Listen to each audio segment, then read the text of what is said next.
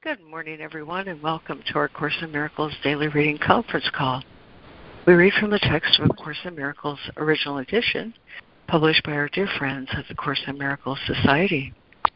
You can access an online copy of the original edition by going to jcim.net, or if you mouse over the link at top for online edition, you'll see the link to read A Course in Miracles OE.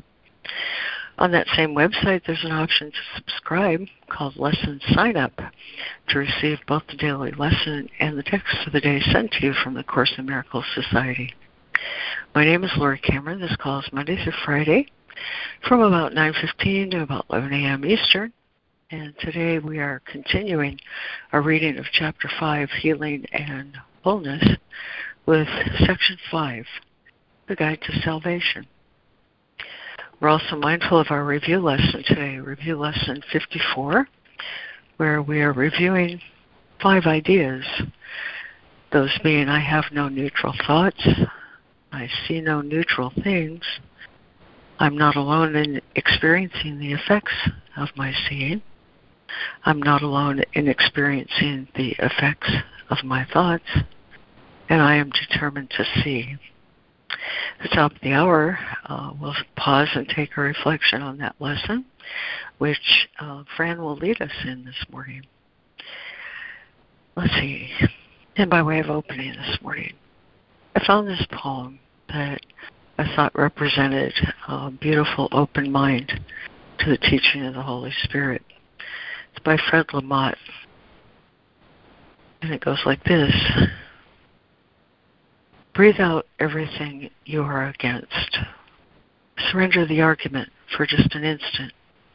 Be nothing in the gentle palm of desolation between breaths.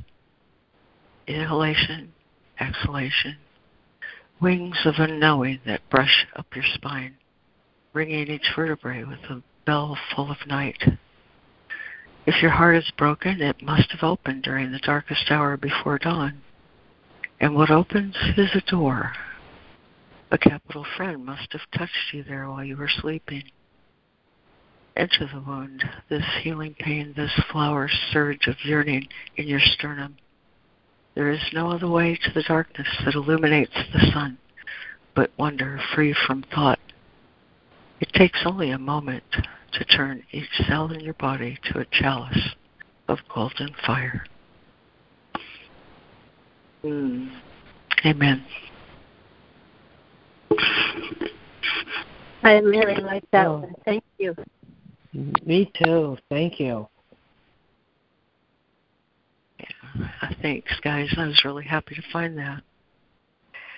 Uh, okay, here's our reading list this morning. We have Fran, Jessica, and Karen. We're joined in listening this morning by Charles and Harrison and Judy. And who else has joined us? Would like to say good morning be on the reading list. Hey, I can be on the reading Hi, list. Hi, Marie. Hey. All righty. Thanks. it's snowed here. it snowed All a little right. here. no kidding. Clear out in California. Wow. Who else? Good morning. It's Donna, and I can read. Thanks, Donna. Um, anyone else care to announce? Okay, one second.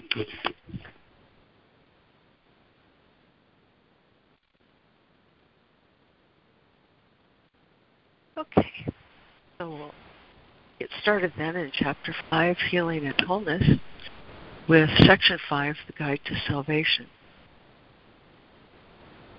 The way to learn to know your brother is by perceiving the Holy Spirit in him.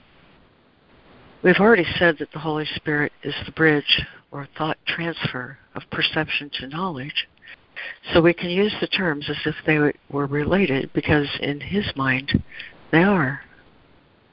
The relationship must be in his mind because unless it were, the separation would the separation between the two ways of thinking would not be open to healing. He is part of the Holy Trinity because his mind is partly yours and also partly God's.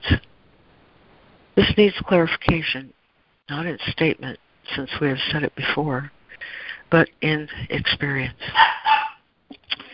Uh, Fran. Five. The Guide to Salvation. 32. The way to learn to know your brother, excuse me, is by perceiving the Holy Spirit in him. We have already said that the Holy Spirit is the bridge or thought transfer of perception to knowledge, so we can use the terms as if they were related, because in his mind they are. The relationship must be in his mind, because unless it were, the separation between the two ways of thinking would not be open to healing. He is part of the Holy Trinity because his mind is partly yours and also partly God's. This needs clarification, not in statement, since we have said it before, but in experience. 33. The Holy Spirit is the idea of healing. Being thought, the idea gains as it is shared. Being the call for God, it is also the idea of God. Since you are part of God, it is also the idea of yourself as well as of all the parts of God. The idea of the Holy Spirit shares the property of other ideas because it follows the laws of the universe of which it is a part. Therefore, it is strengthened by being given away. It increases in you as you give it to your brothers. Since thoughts do not have to be conscious to exist, your brother does not have to be aware of the Holy Spirit either in himself or in you for this miracle to occur. Thank you, Fran. And Jessica. Thank you. Okay. 33. The Holy Spirit is the idea of healing. Being thought, the idea gains as it is shared. Being the call for God, it is also the idea of God. Since you are part of God, it is also the idea of yourself as well as of all the parts of God. The idea of the Holy Spirit shares the property of other ideas because it follows the laws of the universe of which it is a part. Therefore, it is strengthened by being given away. It increases in you as you give it to your brothers. Since thoughts do not have to be conscious to exist, your brother does not have to be aware of the Holy Spirit either in himself or in you for this miracle to occur. 34. Your brother may have dissociated the call for God, just as you have. The dissociation is healed in both of you as you become aware of the call for God in Him and thus acknowledge its being. There are two ways of seeing your brother which are diametrically opposed to each other. They must both be in your mind because you are the perceiver. They must also be in his because you are perceiving him. See him through the Holy Spirit in his mind, and you will recognize him in yours. What you acknowledge in your brother, you are acknowledging in yourself. And what you share, you strengthen. Thank you, Jessica. And Karen. 34. Your brother may have dissociated the call for God, just as you have. The dissociation is healed in both of you as you become aware of the call for God in Him and thus acknowledge its being. There are two ways of seeing your brother, which are diametrically opposed to each other. They must both be in your mind, because you are the perceiver. They must also be in His, because you are perceiving Him. See Him through the Holy Spirit in His mind, and you will recognize Him in yours. What you acknowledge in your brother, you are acknowledging in yourself. and what you share, you strengthen. 35. The voice of the Holy Spirit is weak in you. That is why you must share it. It must be increased in strength before you can hear it. It is impossible to hear it in yourself while it is so weak in your own mind. It is not weak in itself, but it is limited by your unwillingness to hear it. Will itself is an idea and is therefore strengthened by being shared. If you make the mistake of looking for the Holy Spirit in yourself alone, your meditations will frighten you because by adopting the ego's viewpoint, you are undertaking an ego alien journey with the ego as guide. This is bound to produce fear. Thank you, Karen. And Robin Marie.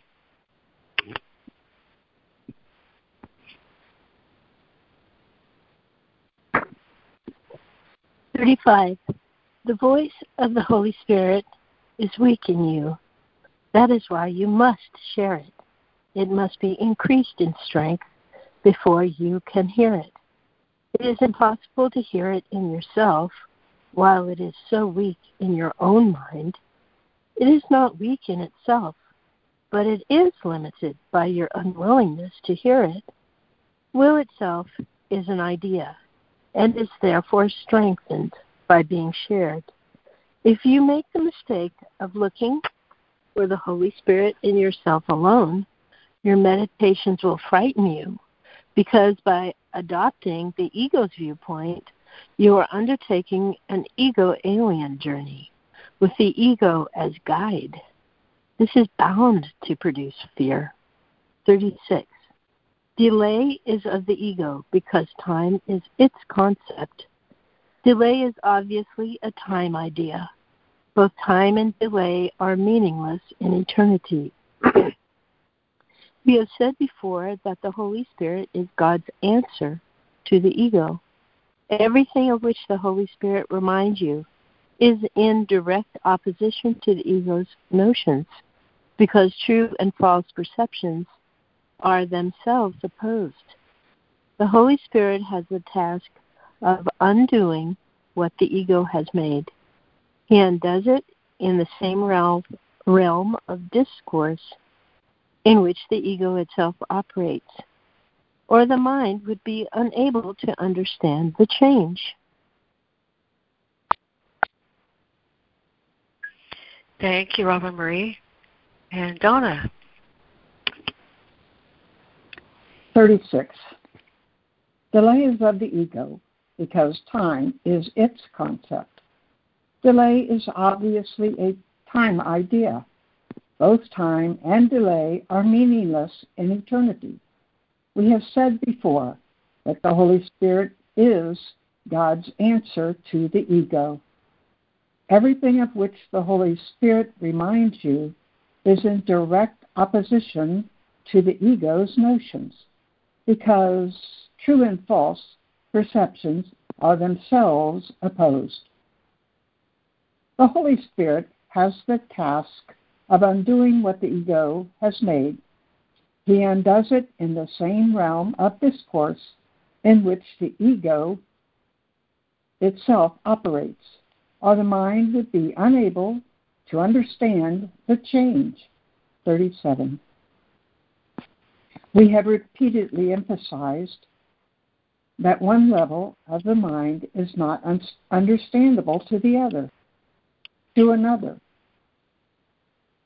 So it is with the ego and the soul, with time and eternity.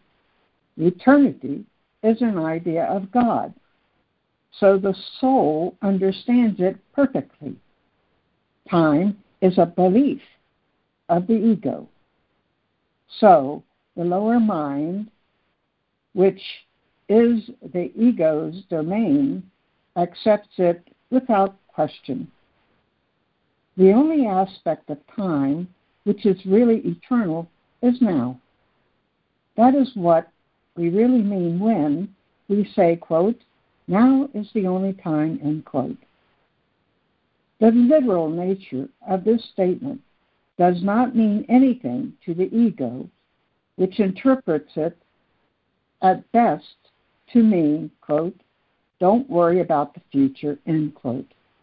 That is not what it really means at all.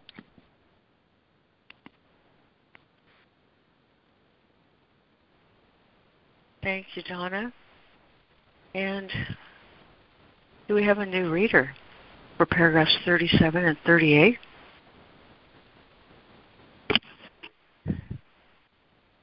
Paragraph 37 and 38 in chapter 5.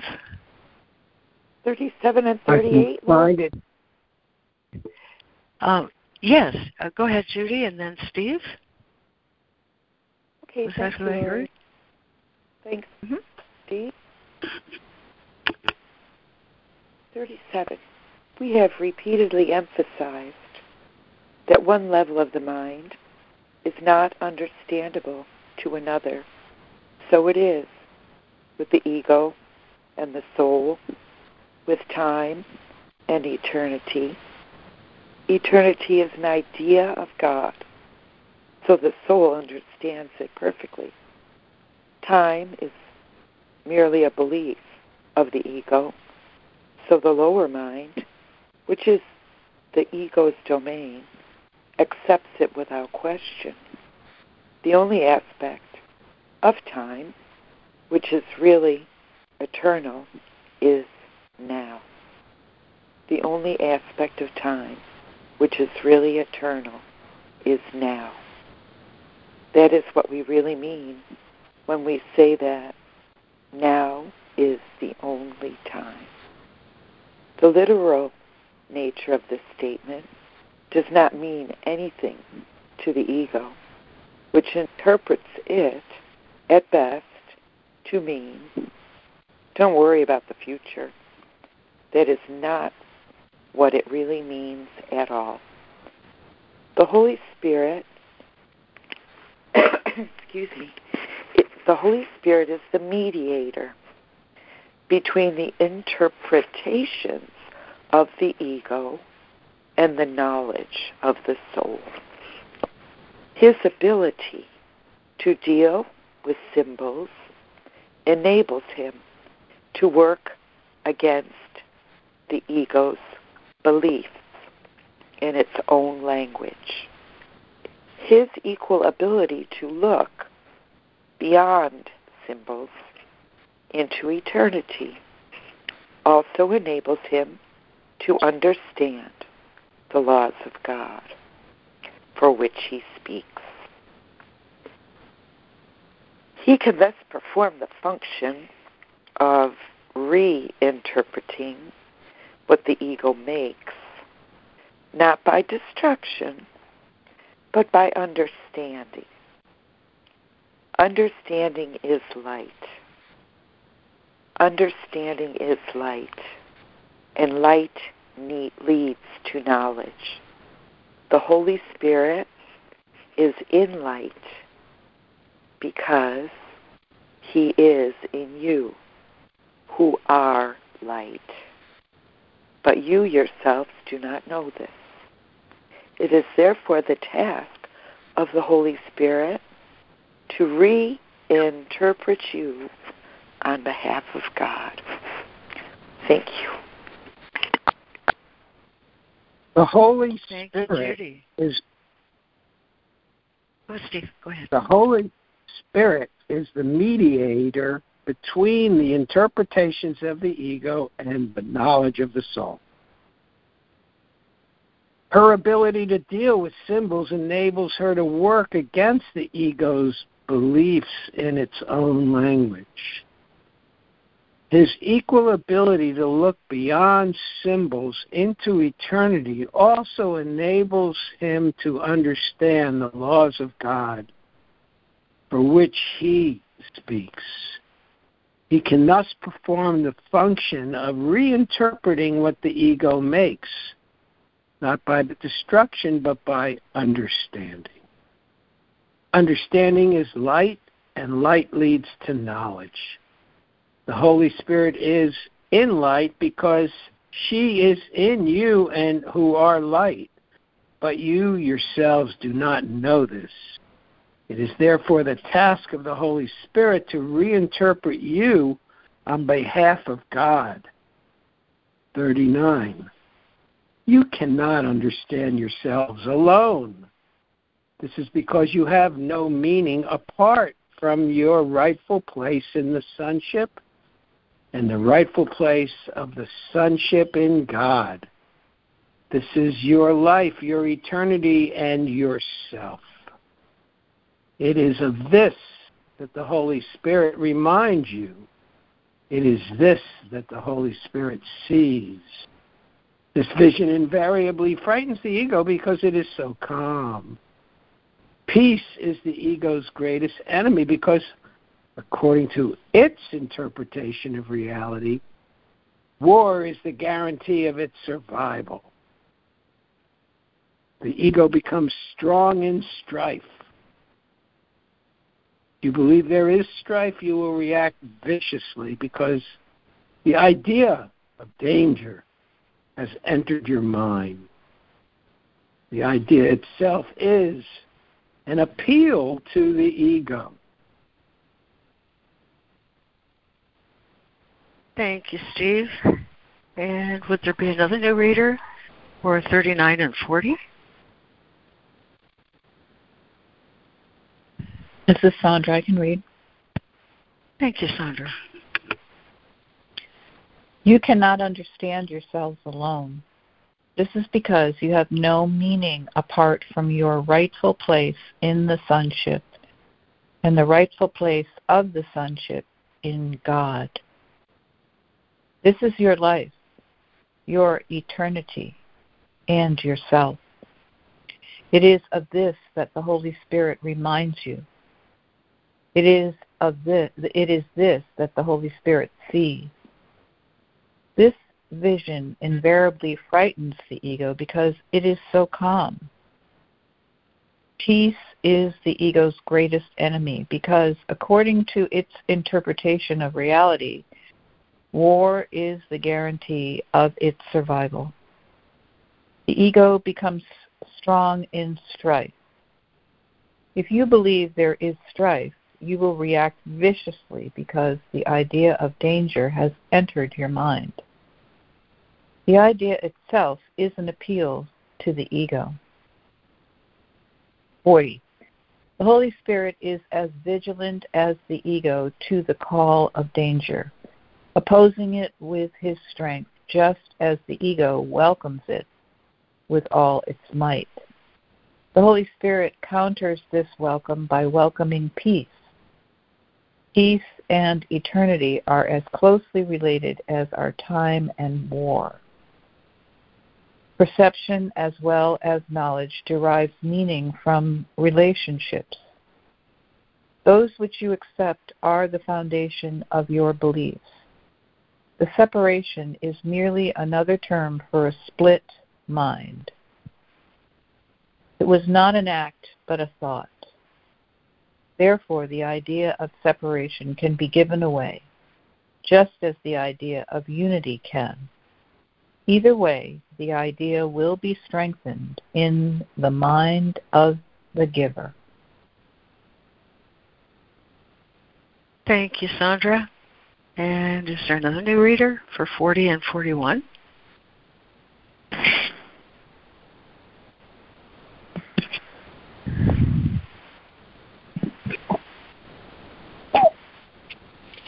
Forty and forty-one. Thanks, Harrison. I can do it. Excuse me. For the Holy Spirit is as vigilant as the ego to the call of danger, opposing it with his strength, just as the ego welcomes it with all its might. The Holy Spirit counters this welcome by welcoming peace. Peace and eternity are as closely related as are time and war. Perception as well as knowledge derives meaning from relationships. Those which you accept are the foundation of your beliefs. The separation is merely another term for a split mind. It was not an act, but a thought. Therefore, the idea of separation can be given away, just as the idea of unity can.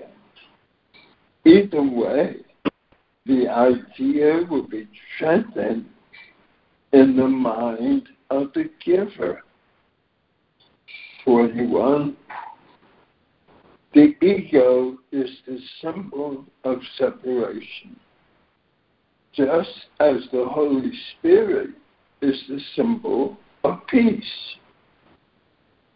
What you perceive in others, you are strengthening in yourself. You let your mind misperceive, but the Holy Spirit lets your mind reinterpret its own misperceptions. the Holy Spirit is the perfect teacher. He uses only what your minds already understand to teach you that you do not understand it.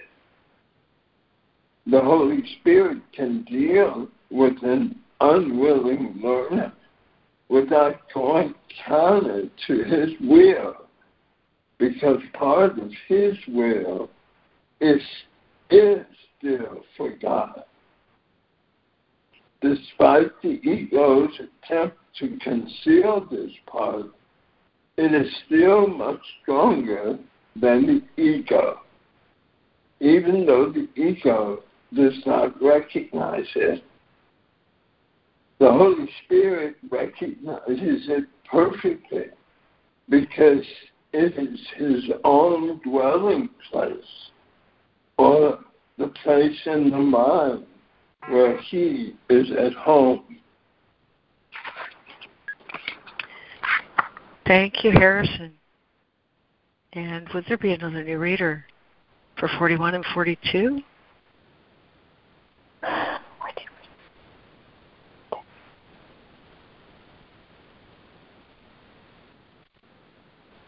Okay, back to you, Fran. 41. The ego is the symbol of separation, just as the Holy Spirit is the symbol of peace. What you perceive in others, you are strengthening in yourself. You let your mind misperceive, but the Holy Spirit lets your mind reinterpret its own misperceptions. The Holy Spirit is the perfect teacher. He uses only what your minds already understand to teach you that you do not understand it. The Holy Spirit can deal with an unwilling learner without going counter to his will because part of his will is still with God. Despite the ego's attempt to conceal this part, it is still much stronger than the ego, even though the ego does not recognize it. The Holy Spirit recognizes it perfectly because it is his own dwelling place or the place in the mind where he is at home. 42. You are at home there too because it is a place of peace and peace is of God. You who are part of God are not at home except in His peace. If peace is eternal, you are at home only in eternity.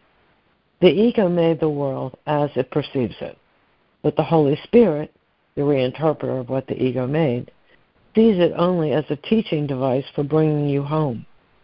The Holy Spirit must perceive time and reinterpret it into the timeless. The mind must be led into eternity through time because, having made time, it is capable of perceiving its opposite. Thank you, Fran and Jessica.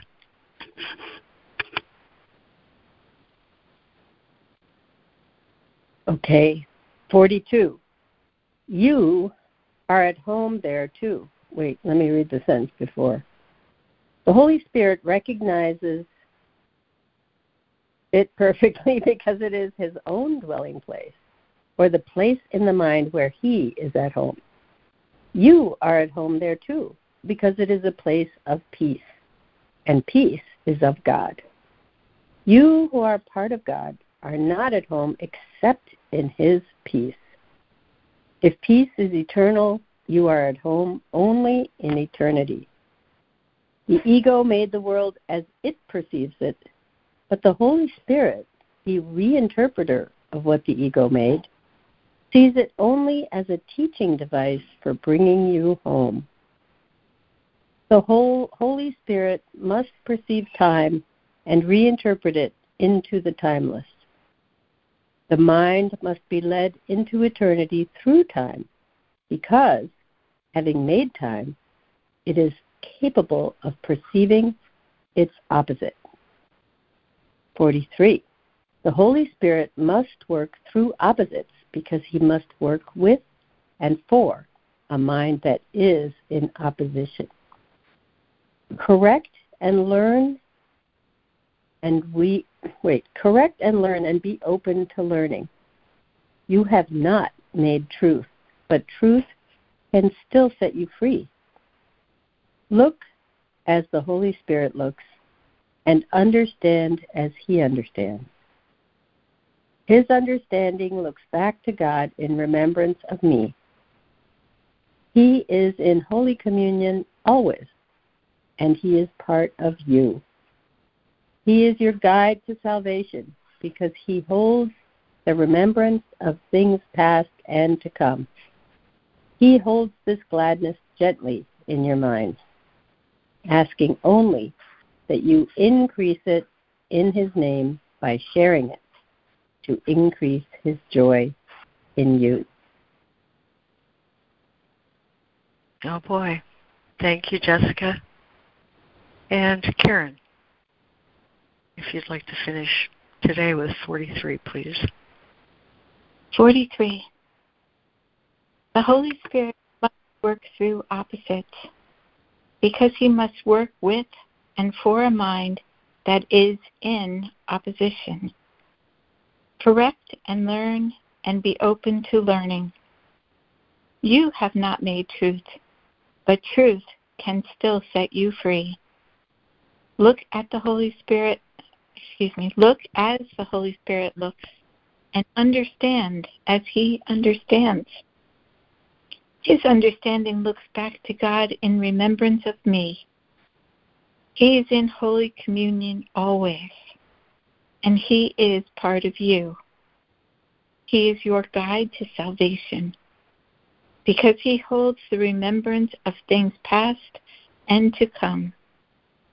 He holds this gladness gently in your minds, asking only that you increase in it, in His name by sharing it to increase his joy in you. Mm, amen. Thank you, Karen, and thank you, everyone who read this morning. This beautiful guide to salvation.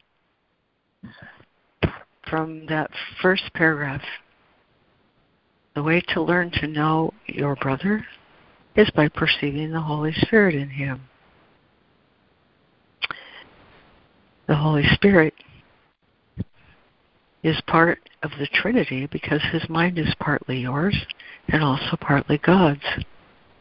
This needs clarification, not in statement, since we've said it before, but in experience. In 33, the Holy Spirit is the idea of healing. Being thought, the idea gains as it is shared. Being the call for God is also the idea of God. Since you are part of God, it is also the idea of yourself, as well as of all the parts of God. Therefore, it is strengthened by being given away it increases in you as you give it to your brothers. In paragraph 34, just as you have, your brother may have dissociated the call for God, and it is healed in both of you as you become aware of the call for God in Him, and thus acknowledge its being. See Him through the Holy Spirit in His mind, and you will recognize Him in yours. What you acknowledge in your brother, you are acknowledging in yourself, and what you share, you strengthen. In 35, the voice of the Holy Spirit is weak in you. That is why you must share it. It must be increased in strength before you can hear it.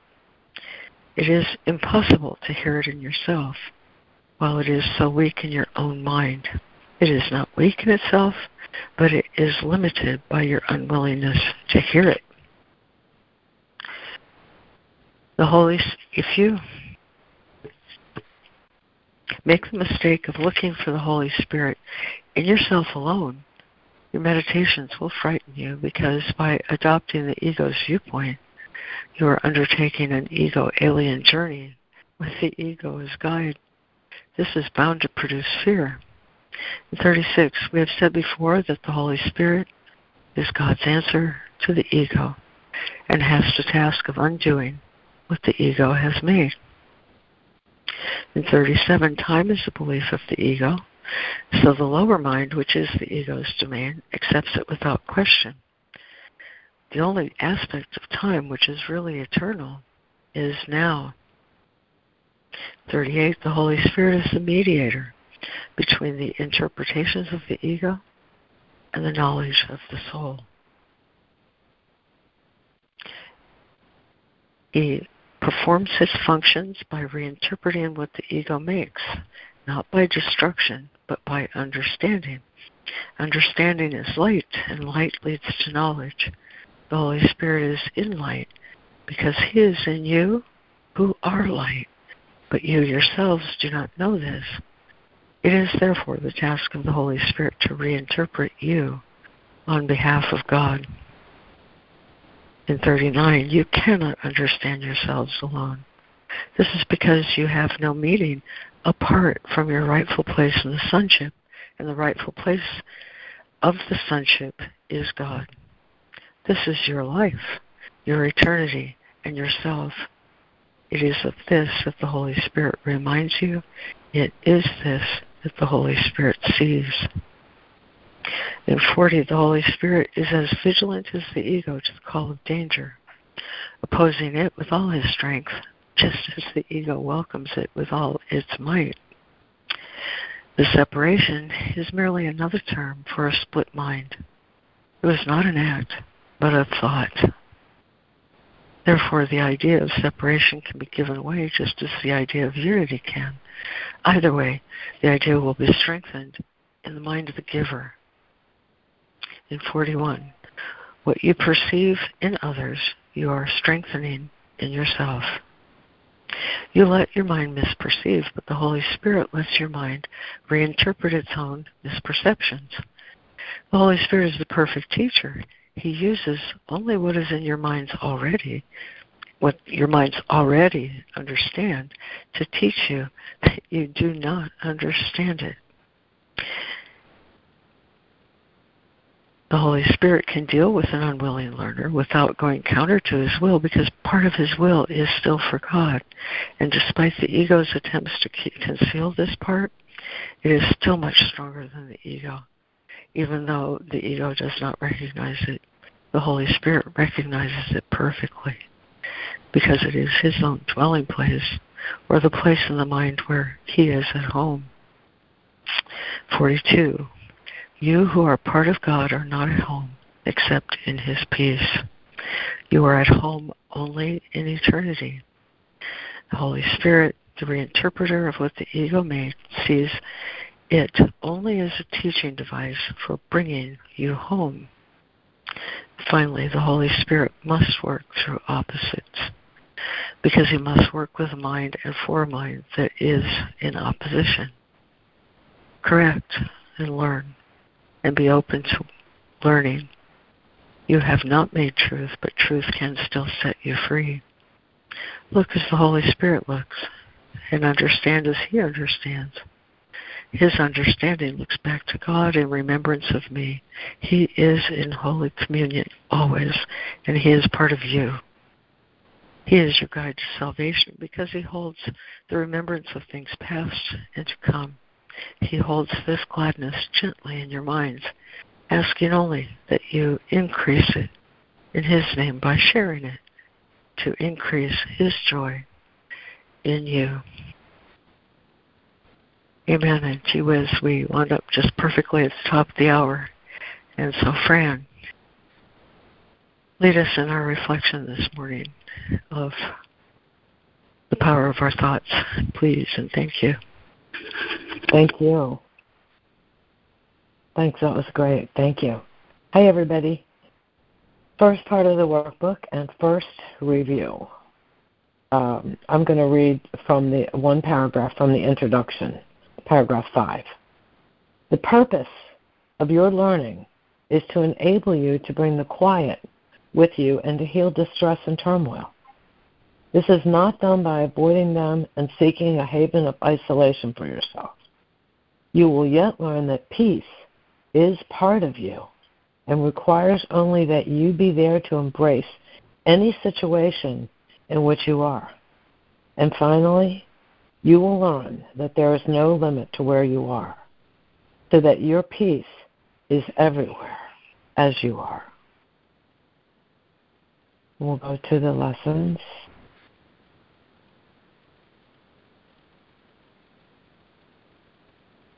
I'm going to read the main line and then maybe a one or two comments. Lesson 54. I have no neutral thoughts. Neutral thoughts are impossible because all thoughts have power. They will either make a false world or lead me to the real one. But thoughts cannot be without effect. I see no neutral things. What I see witnesses to what I think. If I did not think, I would not exist, because life is thought. I know that my state of mind can change, and so I also know the world I see can change as well. I am not alone in experiencing the effects of my teaching. If I have no private thoughts, I cannot see a private world. I am not alone in experiencing the effects of my thoughts. I am alone in nothing. Everything I think or say or do touches all the universe. A son of God cannot think or speak or act in vain. I am determined to see. Recognizing the shared nature of my thoughts, I am determined to see. I would look upon the real world and let it teach me that my will and the will of God are one. We'll take a moment and reflect on this. I have no neutral thoughts. I see no neutral things. I am not alone in experiencing the effects of my seeing. I am not alone in experiencing the effects of my thoughts. I am determined to see. I'll take a moment.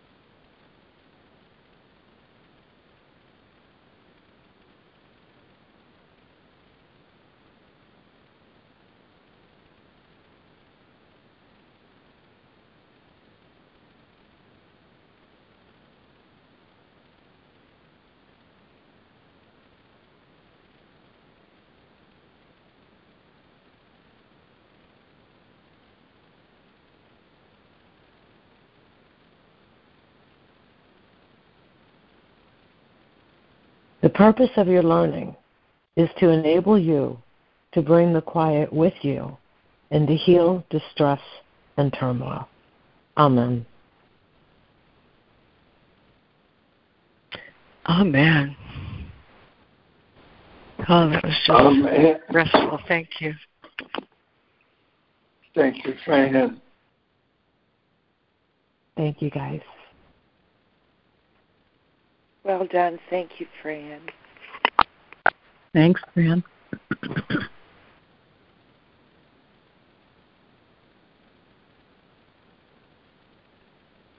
This is Sandra, and I, I love the the last part of the lesson, which is I am determined to see. Um, it's telling me first that I that you know I don't see things alone, I, and I have no neutral thoughts, and that's because I was programmed to, to think of things as being separate, not connected.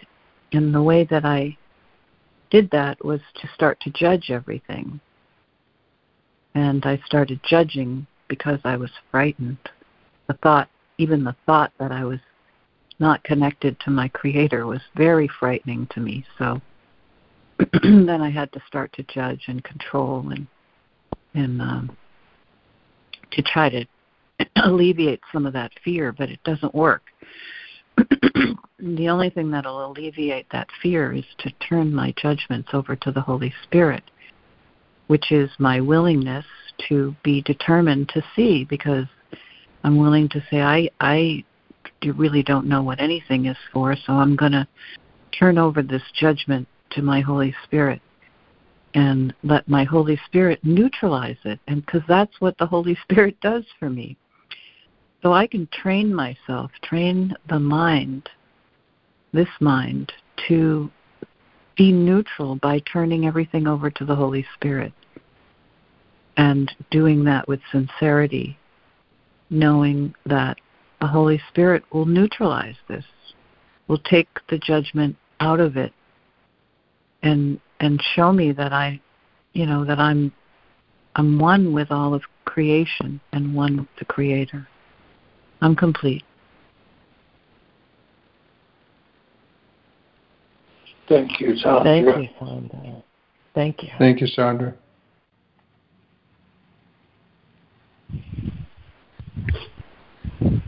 This is Harrison. These lessons are awesome.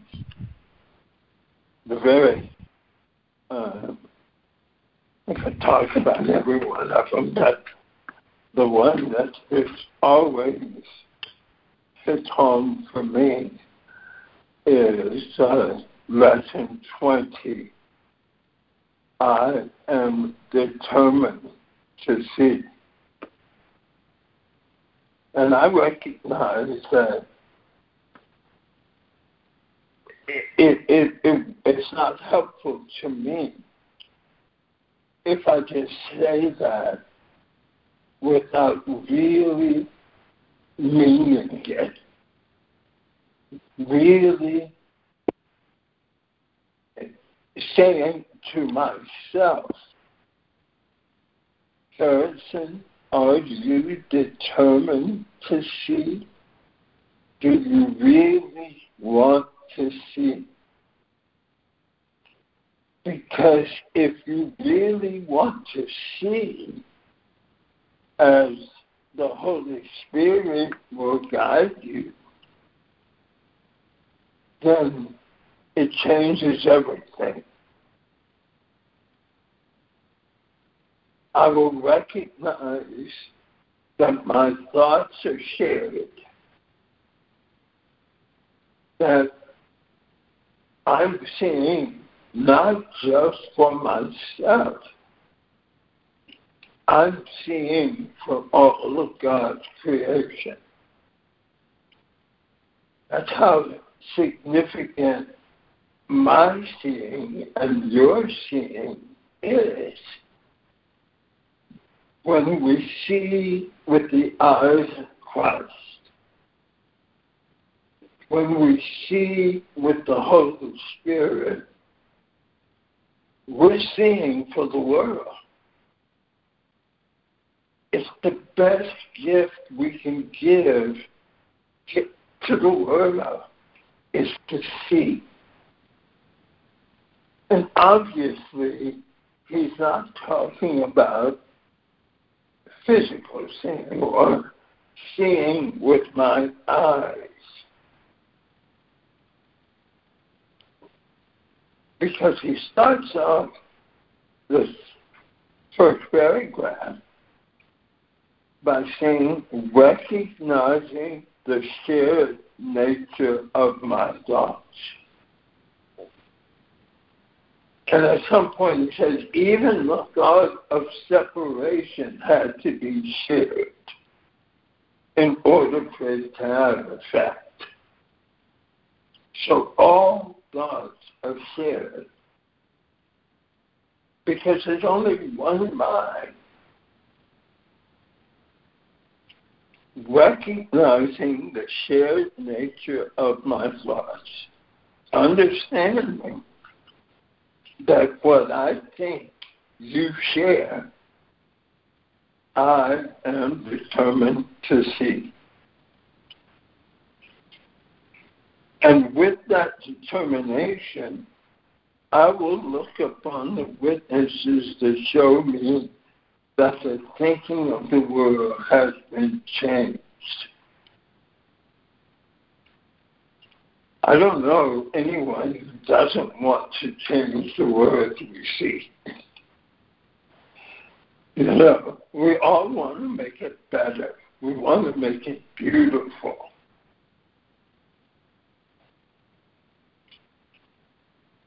And what the Course is telling me is that we can see that world. That world exists. We just won't see it through the ego's eyes, which is what our physical eyes are showing us.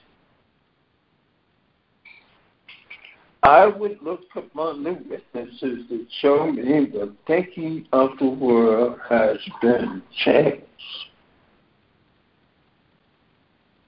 And those are the witnesses we send out.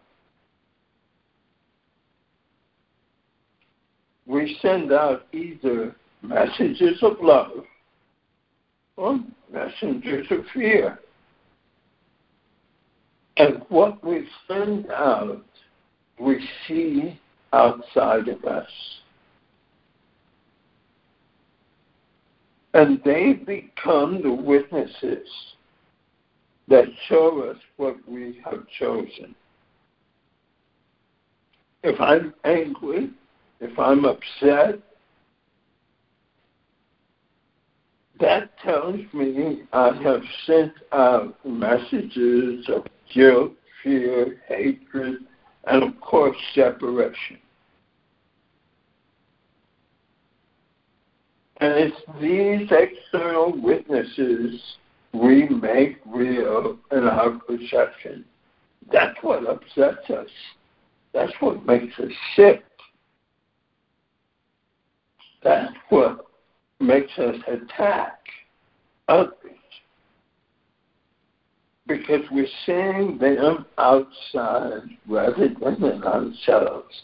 We're seeing them as an other.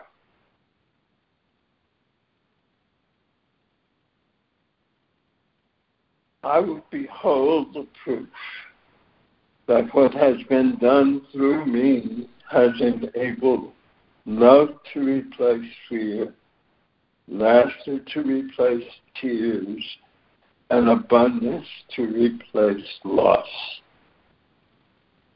I would look upon the real world and let it teach me that my will and the will of God are one.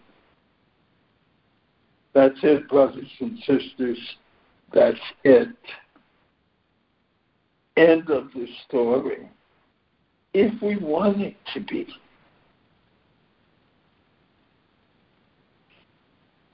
if we we will know this. We will know which choice we made by paying careful attention to what we perceive around us. We can't be reminded too often that perception is not an objective fact. Perception is always an interpretation. So when we think something is happening, we either interpret it through the eyes of Christ, the eyes of love, or through the eyes of the ego, the eyes of fear. We're always making that choice.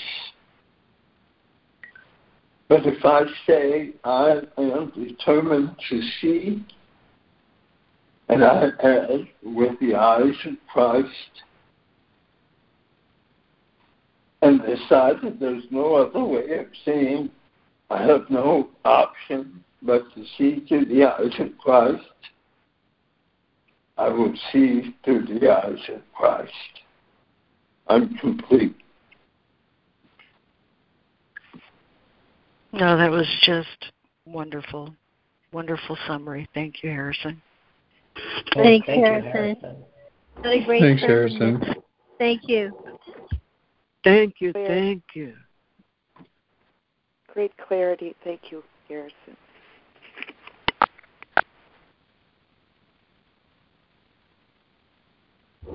This is Charles here. I just like to go over the reading today where it says that uh, my mind is part of God. And my brother's mind also is part of God. And how the Holy Spirit can show us that part of our brother if we ask to see it in our brother and sisters. And it reminds me of our devotions and service to each other as we go out in our daily lives to ask to see or for the Holy Spirit to show us and be vigilant for the voice of God in our brothers and sisters. I generally generally have preset ideas in my mind about my day and who I shall meet. So it's not that much of a habit for me to keep asking to see and asking the Holy Spirit to show me. So I thank you for this reminder today to help me remind myself that I, I need to realize that um, I need to see my brothers in the light of God's uh, light that shines in them and through them. Yeah, I'm not aware of it, and sometimes they're not aware of it. But if one of us becomes aware of it, then together uh, I feel we get both lifted up because of it. So that's why I'm here. That's why I join with you guys in the morning, just to remind me of the importance of devotion and service to all those I meet during the day. Thank you.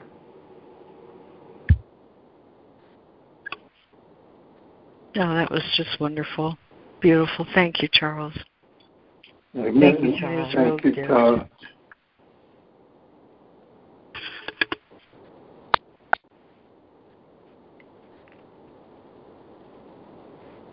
Thank you, Charles. Love to hear everybody's voices. Thank you.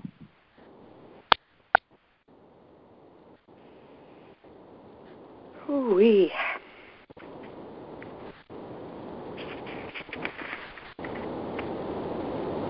Hi, it's Jude, coming from thy foundation in peace.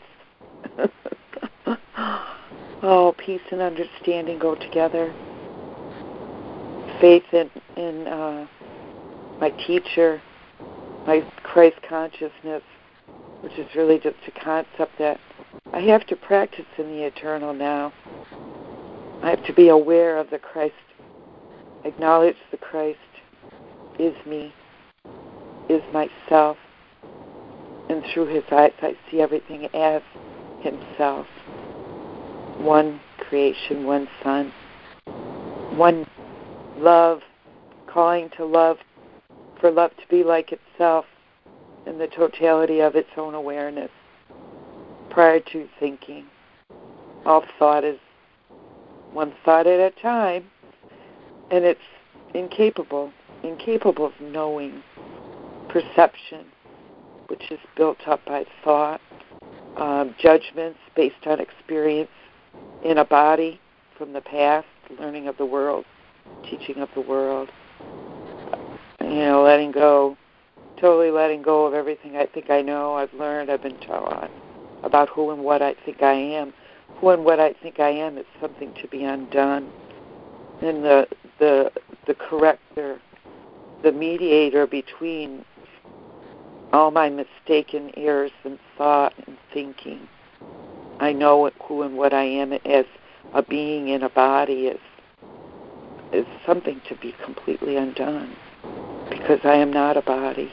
I am spirit, purely, innocently, perfectly created, eternal, infallible, untouchable, unhurtable in the mind of God. That's what God says is the truth about it. You can't touch this. You can't hurt this. It's forever at peace in its knowing who and what it is, who, what, and where. It's in everything, as everything, everywhere, all the time. Doing the exercises this morning, I was had a, a recollection from when I was in the second grade and and um being really quiet in church alone. Um I used to help the nuns clear the flowers off the altar. And the um change the flower arrangements and stuff and um just looking around and really feeling the presence of God, the holy presence of God and feeling really holy and but at the same, time feeling sort of heebie-jeebie um, about um, knowing God so intimately that He knew what I was thinking and feeling in every every single movement I was making, and um, how I was so encompassed encompassed in His love, and it was it was a heebie-jeebie kind of experience. and I I feel that way now. It's like so intimate. God's closer to me than I am to myself. And He knows me better than I know myself, and I think I'll let Him to tell me who and what and where I am today. Thank you. I'm complete. Thank you, Judy. Much love to you, dear. Yeah. Thank you, Judy. I think I'll let him. Thanks, Judy. Thanks, Judy.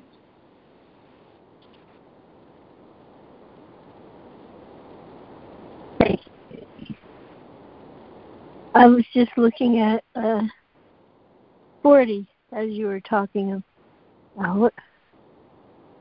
And that was the Holy Spirit is as vigilant as the ego to the call of danger, opposing it with his strength, just as the ego welcomes it with all its might. The Holy Spirit counters this welcome by welcoming peace I thought, wow, that is just such an amazing thing to be in like a crowd of people. Like I'm I'm kind of shy when I'm around a lot of people and I quite know what to say and I feel uncomfortable in my body, but if I can really focus on the peace of the Holy Spirit that's uh, countering whatever fear thoughts or insecurities I might have, um, that would be so powerful. And I wouldn't have to feel like I had to protect myself in any way or defend myself aggressively in some odd thought way, but just call on the Holy Spirit immediately to put His peace there. And that would radiate out onto other people. That's just my thought. Thank you so much. Thank you. Thank you so much. Thank you, Robin Marie.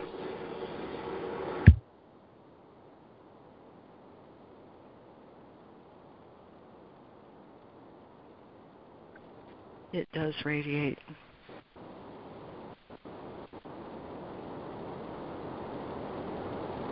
And it radiates from you, Robin Marie. Thank you.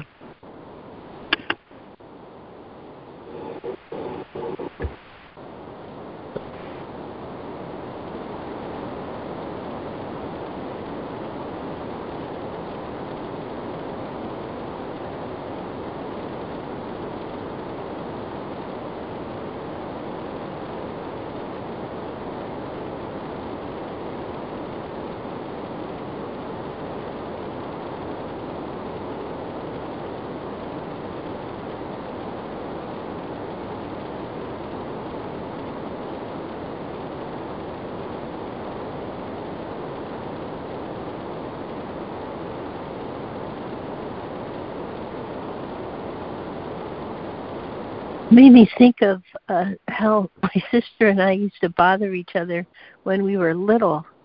And I would be asking her questions. She's older, and she would get tired of that, so she'd start humming.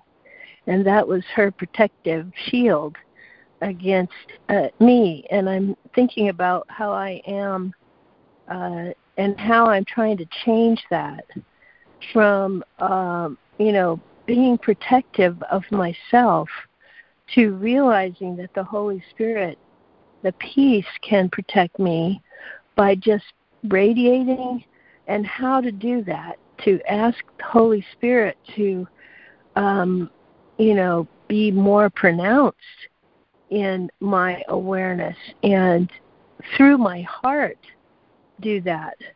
So that's, you know, a, vibra- a vibrational field that's very powerful if one can um, be a conduit to that.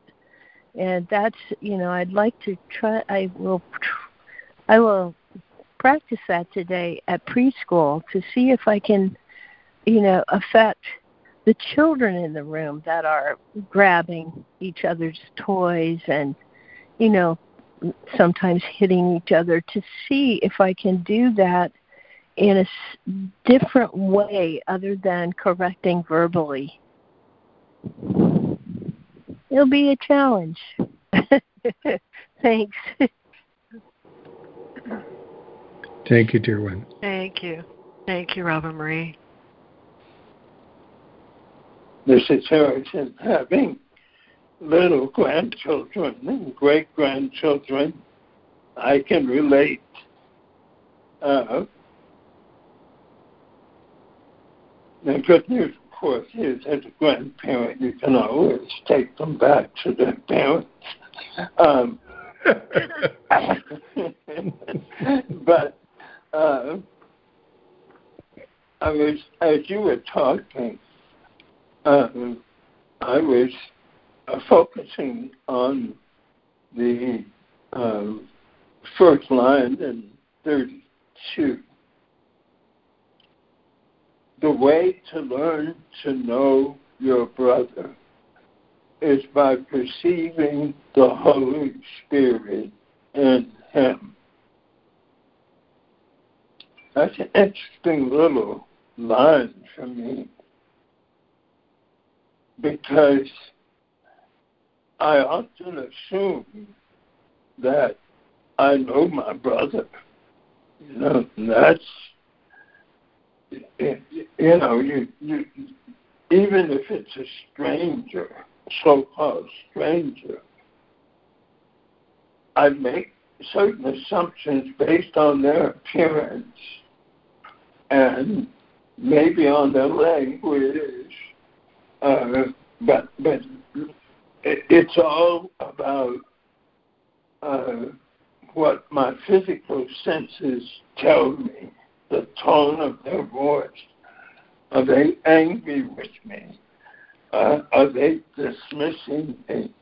But but uh, it, it, it, and the physical appearance, of course, and this all sort of uh, informs me about who my brother is. And uh, that's a false perception. Mm-hmm.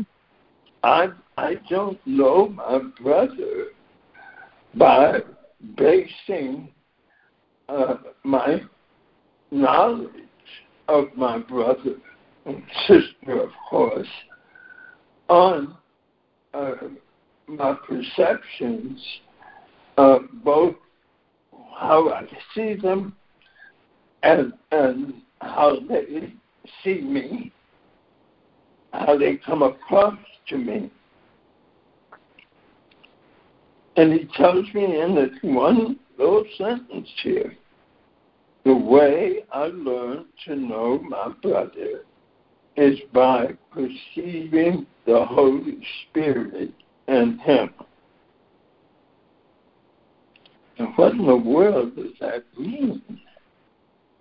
How do I perceive the Holy Spirit in my brother?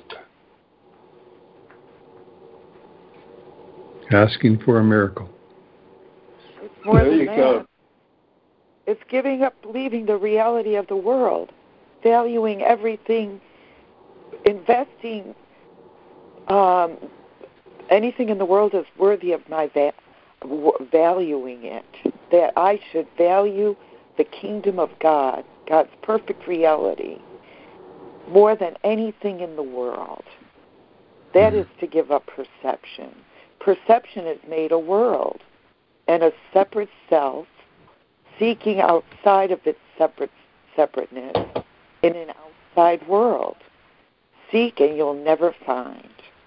And and this the course describes it so simply and clearly. And the beginning lessons go through this very, very clearly that to think is to judge. It's inherently interpretive because every thought is a fragment and a part and partial bit, little itty bitty tiny bit of reality, of the totality of reality. So perception never knows, can never know the soul or the truth of who I am. They are in opposition in purpose and in meaning. And the, the totality of my reality is only known by giving up everything that I think, that I've been taught in the world, everything from the past. And eternally, always in, in holy instance, what is this? What is what is this that I am right here, right now? I can't be separate from my thought. I have a thought of love, or I have a whole bunch of thoughts. Thinking, thinking, thinking. But love just, love just, there's no choice. There's no decision. Love is but itself. And we are but love itself. That's the simplicity of it.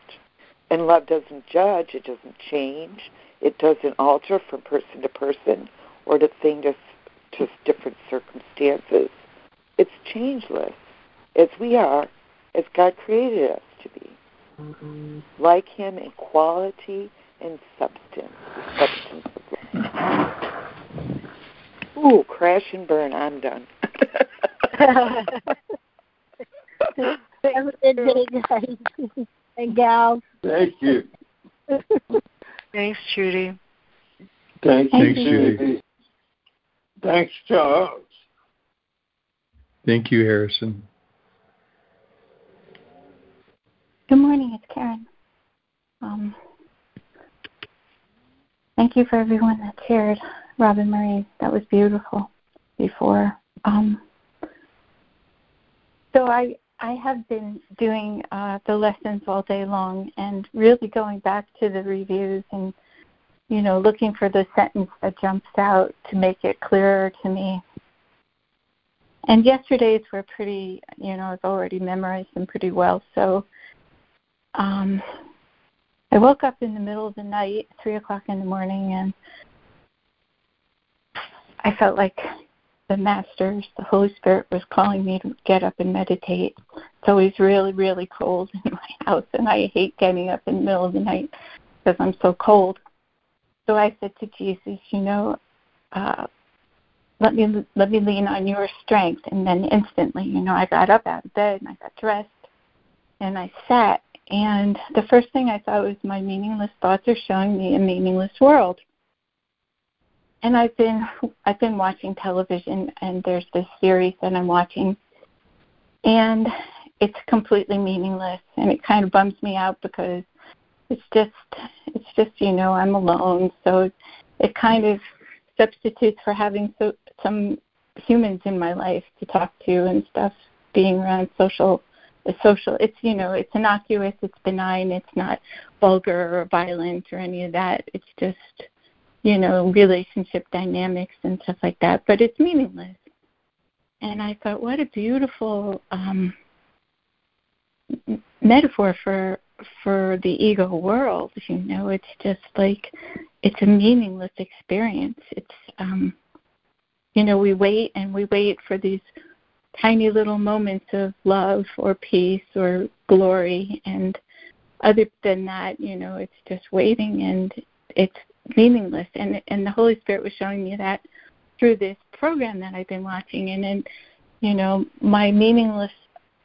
I'm upset because I see a meaningless world, and it's true, you know. And I, I would rather fill my mind with more glorious, beatific things. And uh, a meaningless world engenders fear. And I was thinking, yeah, well, the whole ego foundation of everything is fear.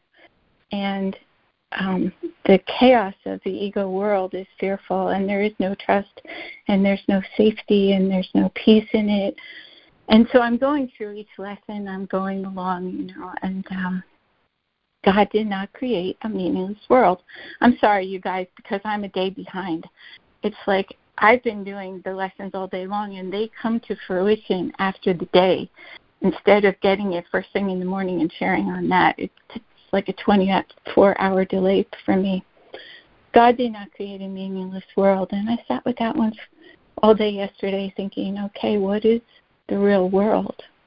You know, God did not create this meaningless world. What is the real world? What is the real world, you know? And it's not a question of what I can re- recite from the Course as the answer, but more experientially what is the real world? And that was my prayer for the entire day. So then the next piece was um, okay, my thoughts, my thoughts. Anyway, I don't I don't remember. It just blanked out. But the point was, so in the middle of the night, I get up and I'm doing meditation. I mean, I'm not meditating. I'm not trying. I'm not doing anything but I'm sitting and the reason I I got up was because I felt my heart. I felt my heart and that called me to get up and I'm sitting there and I'm thinking about the lessons again and I'm feeling my heart and the Holy Spirit is descending upon me. And as that is happening, um, the energy became more and more expansive. And I just kept thinking, I'm opening to the peace of God, and I'm opening to the love, and I'm opening to the Holy Spirit, and I am receiving. And I felt this going out, and it felt like it was going out to people that would come to mind, and there's no sense of um, self consciousness in that place there what Robin Marie sort of just said a, few minutes ago, not the last year, but the one before that was, you know, that there is no feeling self-conscious. Like when I go out in public, I'm always, you know, will I look okay? I mean, if I were to go someplace where people knew me, I would probably go through a whole list of ego things. But in the space I was in last night, there was no body. There was no body. There was no self-consciousness. It was the power of the divine flowing through me. There was no ego, Karen business going on. It was just peace descending and trust. You know, the ego mind doesn't have any trust. That's why the world is so meaningless. You know, it's full of chaos and insecurity. But in God, it's just peace and trust and expansiveness and giving and sharing and sharing the divine um, blessings of the Holy Spirit, the blessings of the divine. And it went on like that for for a period of time. And I felt like I was dissolved in it. And I've been having, you know, I've been, I said it a few times that I've been sick for a couple of weeks now. And yesterday was another really, really bad day in terms of feeling nauseous and sick all day. long. But this time it felt like the Holy Spirit and the light is coming into this body. And I kept thinking, I'm not the body, but the body is the instrument to bring this peace through, to really uh, permeate where I am with the peace of God. It's it's it's a means of really um, manifesting it in wherever I am. And I think in the lesson it said that that in wherever you are is where your mind is. It's not where your body is. But it just feels more potent when it goes through the body too and releases all of the emotional stuff and all of the falsehood of the ego mind and all of the past, you know, the preoccupation with the past and the feelings of the past. And um, I always had this thought, you know, if I get up in the middle of the night and I meditate, I won't be able to function the next day, blah, blah, blah. But the Holy Spirit sat me down at exactly 253 and when I felt I was done and looked at the clock, it was exactly 3:53. it was like one hour on the on the the moment, as if to say, mm-hmm. "Don't worry, I've got you. I've got you." Mm-hmm. And I fell right back to sleep. And I can tell you from experience of a thousand billion times that I've resisted getting up. Oh no, it's too cold. Oh no, I won't be able to function tomorrow oh i uh, nothing ever happened i mean my my ego mind has the whole list of excuses but the um the thing was as soon as i went back to bed i i slept perfectly until it was time to get up. It was so beautiful. And that was the thing i had been praying for all day long yesterday. What is the real world? Experientially what is it? You know it's, it's past the point of like um, words and discussing it from reciting what the course is telling me. Anyway, um, I shared on the other call that my daughter had a head-on collision yesterday, and uh, good challenge, good curriculum for letting all my reactions to that come up. But um, I thought from today's lesson, the sharing the mind of peace with her sharing her holy mind with her through my mind was a good starting place for doing today's lesson. I'm complete. Mm. Thank you so much for letting me share that. It was it was really one of the supreme Thank gifts. You. Thank you, dear one. I, I just so like to heard that. Yeah. I just want to share what came up while you were sharing, if I may that when our mind is busy and we try to sleep, we're very shallow in our sleep.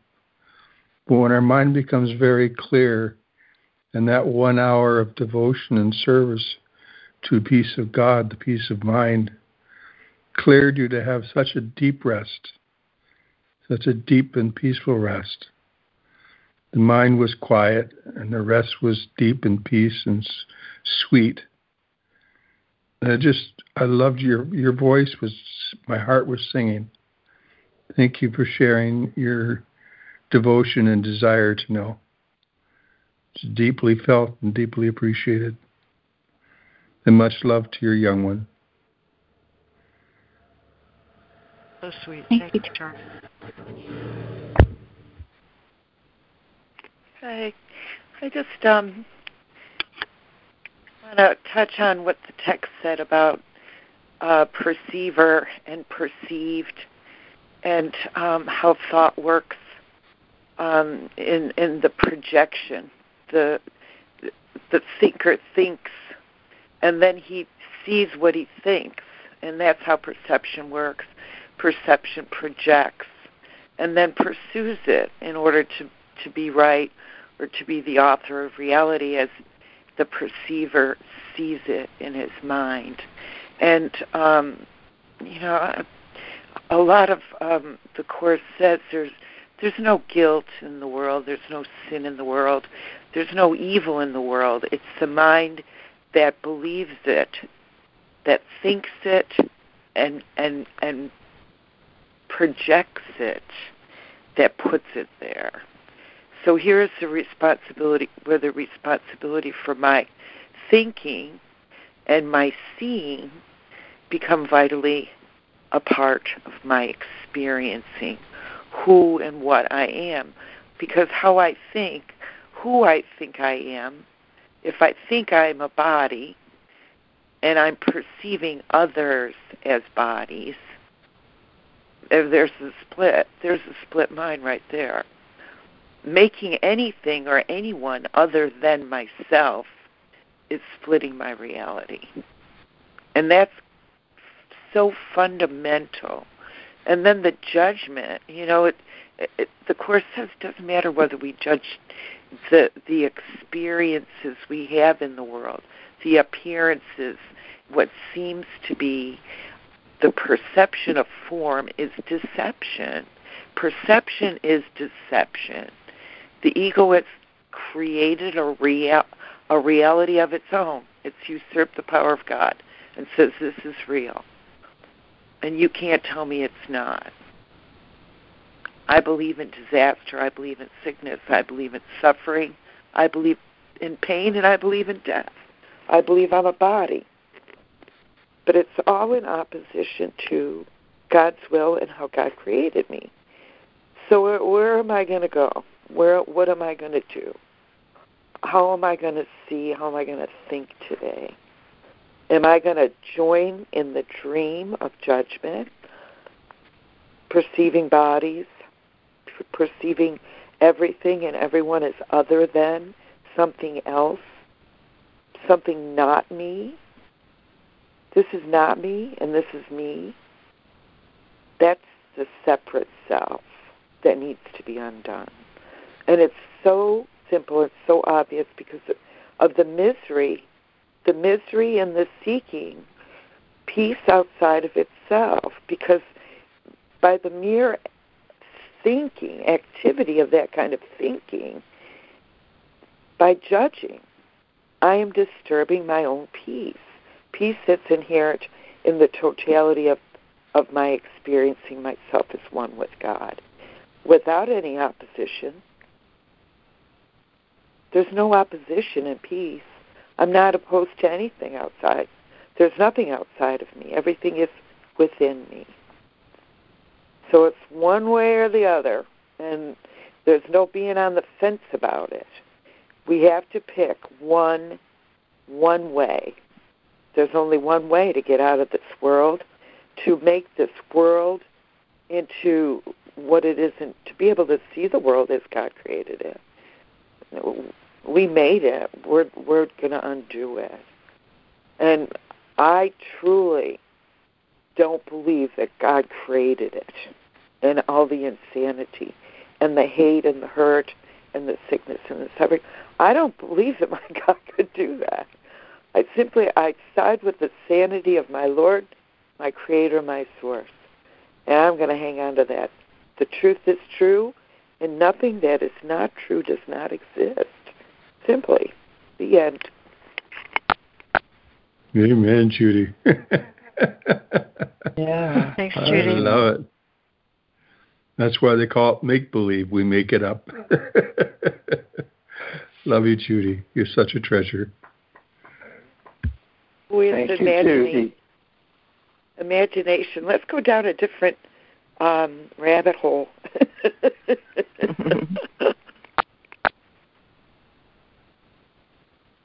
Let's Good not morning. go down a rabbit hole at all. I'm complete. Thanks, Harrison. Patricia. Good morning, you guys. Oh, what a lesson today. it seems to feel like um, uh, that acceptance of nothing is neutral feels like I'm getting electrocuted when I allow that this morning. So I've been very creative because the eternal self is controls my brain, which I'm so pleased to, to uh, submit. And so it was, well, then you need a lot of fabric softener here today, honey. Something's going on. So then, in the continuing of following what this feels like, to recognize that physical world has nothing neutral in it and your beautiful story so full of this eternal only neutrality for me that then is I am the fabric softener oozing out. These words came when I looked out my window, you guys, and I almost hung up the phone. But then Spirit said, Fabric softener doesn't need to to do that. You can still be here with everybody. But I'm on the Pacific coast of California, and it is a morning here. I'm uh, three hours earlier than most of you. And I looked out a garden window, avocado tree that's full of these huge things, miracles I've shared about this garden. Well, it's snowing. So I wrote the rabbit hole that eternity loves to send uh, this life I have down for you, this reality. The Pacific Coast snow is out my window. Silver ice feathers fill the air. Silver ice feathers filling the air. Puffs of white, fluffy snow. Oh, my California girl, did you know? Puffy, white, fluffy snow. A garden receiving your heart receiving, the mind receiving crystal kisses as she melts and coats every desire with silence. A garden, a heart, everyone receiving crystal kisses, leaves, branches, dead things, new things, coated every dream with silence. California Coast Snow, Rabbit Hole, reporting. Checking out. Thank you. Oh, thank you, Patricia. Uh, thank you, Patricia. That was great, Patricia. Thank you. Thank you, Patricia.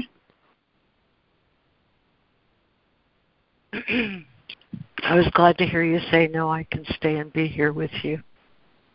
because um, it's also, you see, um, yeah. Uh, there's pipes. I'm in a seven acre wilderness there. I pipes freeze and they they explode and there's urgencies. There's all of that non neutral but eternity tells me, and probably because I'm just too old to get fooled now. Maybe my ego's just gotten tired enough to say, hey, I'm going to let eternity boss me around too. You know that? I walked over slowly and turned a faucet on a slow drip. So you can do that and still be on the call. Yeah. Hmm. but remember the lesson, nothing to fix? That's permanent, girl. And then the fabric softener just comes in. So the worlds are side by side 24 7.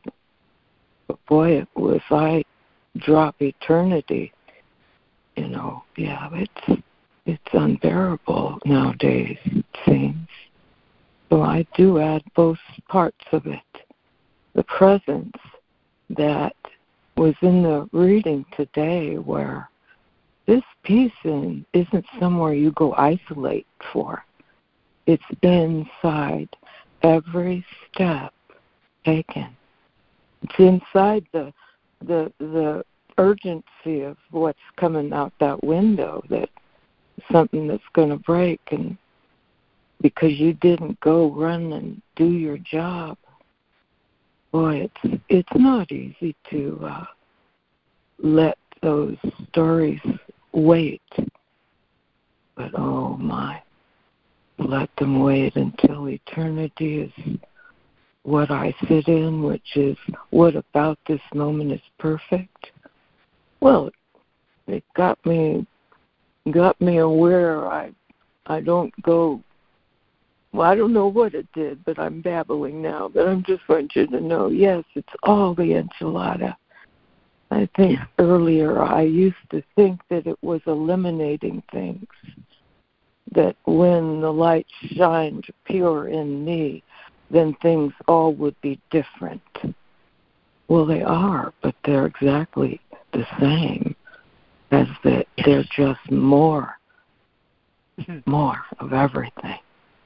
And that's a heavy load for a lot of people. So I've a lot of mercy for all of our steps, you know. Okay, thank you. That's my rumble. Thank you, Patricia. No, I really Thank enjoyed you, that.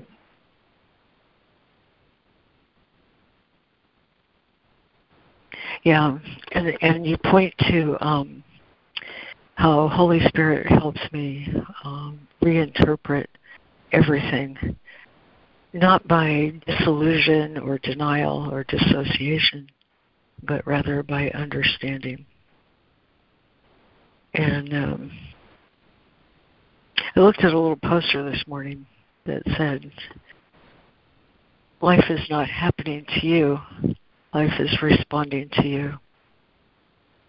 Life is not happening to you, life is responding to you. And to me, that's what these five lessons are trying to teach me. That what I see is a consequence of what I think. And I'm not going to change what I see, except that I change what I think. The next time we do a review, every lesson in the review will be preceded by my mind holds only thoughts I think with God. And it's the Holy Spirit in my mind that helps me find those thoughts. And when I reinterpret, or better said, allow what I see to be reinterpreted in the light of the Holy Spirit, uh, another name for forgiveness and miracle, when I allow that to be my experience here and here here with this, with that, with the other, eventually, um, and it takes a long time, or it did for me anyway.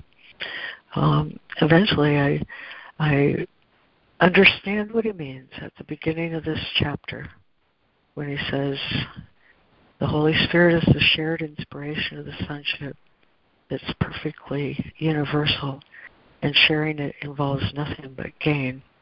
It's entirely open, an unequivocal call to love. And I will reach a point at which sufficient quantitative changes produce real qualitative differences.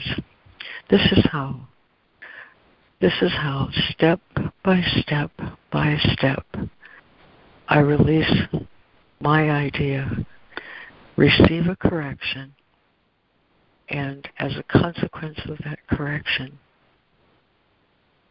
I will, I'm going to say it just like he says.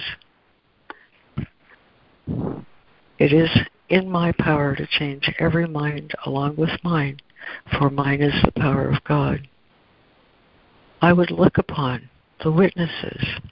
I would look upon the witnesses that show me the thinking of the world have been changed. I don't do that. I change my mind. And when I change my mind, what I see is consequently changed. This is how the real world comes to my awareness by releasing my idea, receiving a correction and understanding. And as a consequence of that, over and over and over, my perceptions are released. I wrote it at the top of this page um, a little subtitle for this section. I called it Road Test. um, because every time, every time I practice it like he says, I don't like this idea. I've lost my peace. I thought I wanted it, but I don't. I'd rather have a correction. And when I receive that correction, what happens is that I realize this situation, and I'm so grateful, friend, that you always bring this in in this review this situation can be embraced by my mind because when I share peace with it, peace is returned to me. Quantitatively, my mind is healed, and as a consequence of my mind's healing, I will be able to experience sharing the love of God. This section, step by step by step, paragraph by paragraph by paragraph, perfectly illustrates what he means when he says in Miracle Principle 75. Or actually, it's Miracle Principle 47. It's in paragraph 75 of chapter 1. Miracle mindedness means miracle readiness. And when he first brought this up in the Principles of Miracles, he began it with this line. As you share my inability to tolerate lack of love in yourself and others, remember that? As you share my inability to tolerate lack of love in yourself or others, I will be able to move, my mind will be able to move toward miracle mindedness, which simply means miracle readiness. Readiness means that you should uh, not here and here and here, but always, always keep your perceptions straight. Without the Holy Spirit, I can't do that. I'll turn on the news and I'll see something uh, said about woke as an instrument of accusation, and instantly my mind will be out of peace. You know, it doesn't take very much at all. Um, and that's why I have to step by step by step turn this idea over to a correction in my perception. That puts me in my right mind. And when I'm in my right mind, I will know that I'm ready to listen, willing to learn, and able to do. And that, my friends, is how I learn to share my inability to tolerate lack of love. Love is always there, and love is my natural response. But because of my errant thoughts, my errant judgments, my errant um, willingness to throw my peace away in favor of judgment or my own idea, I need to constantly be willing to receive a correction. Quantitatively, quantitatively, I experience a qualitative shift, and then I know what he means. You're right. I can't tolerate a lack of love in myself. I can't tolerate that because it's a throwing away of my peace. And I would like, I would like very much, I would like very much to see the witnesses that show me the thinking of the world has been changed. I would look upon the real world and let it teach me that my will and the will of my Father are one. I have to take these steps. And it turns out the more I take these steps, the more I discover what love is, what joy is, what peace is. And I didn't know that that's what I wanted more than anything. He teaches me what I wanted more than anything.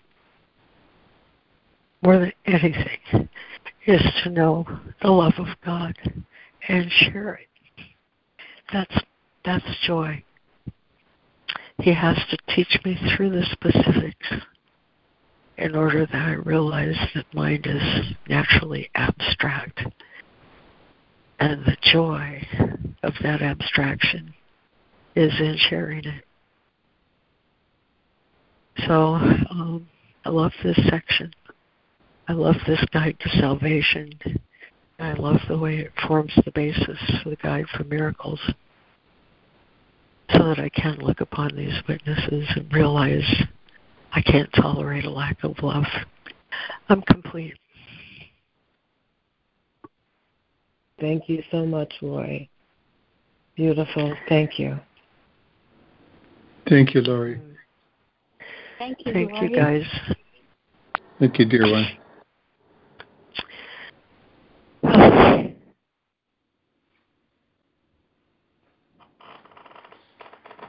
Hi. This is Ida. I just wanted to say hi because I just got on the call. Thank you. Hi, Well, Ida. hi, Ida. And I'm glad you're you're here. Glad you're here. Me too. The Thank you. light of the world. In chapter eight, in the journey back in the light of the world, he says, "I am come as a light into a world that does deny itself everything. It does this simply by dissociating itself from everything. It is therefore an illusion of isolation maintained by fear of the same loneliness which is its illusion. I've told you I'm with you always, even to the end of the world. That's why I am the light of the world. And if I am with you in the loneliness of the world, the loneliness is gone. You cannot maintain the illusion of loneliness if you are not alone. My purpose then is to overcome the world. My light must dispel it because of what it is. Light shines away the darkness, and my light goes with you everywhere. And you shine it away with me. The light becomes ours. You cannot abide in darkness any more than darkness can abide wherever you go. The remembrance of me is the remembrance of yourself and of him who sent me to you. Isn't that beautiful? My mission was simply to unite the will of the sonship with the will of the Father by being aware of the Father's will myself. This is the awareness I came to give you. The problem in accepting it is the problem of the world. Dispelling it is salvation, and in this sense, I am the salvation of the world.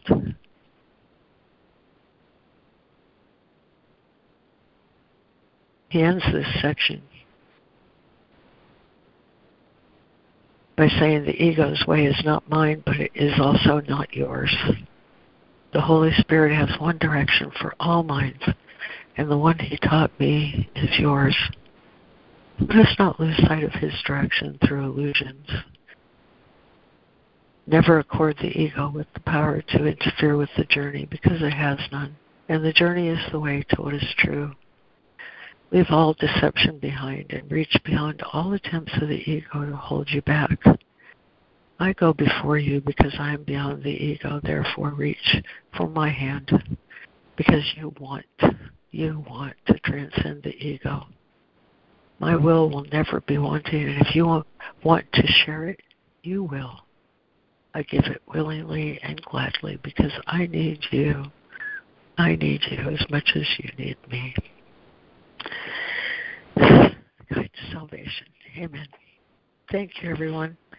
Beautiful, beautiful shares today. Really enjoyed this call. And uh, I hope it translates into your experience all day long. Uh, and I look forward to that. So thank you.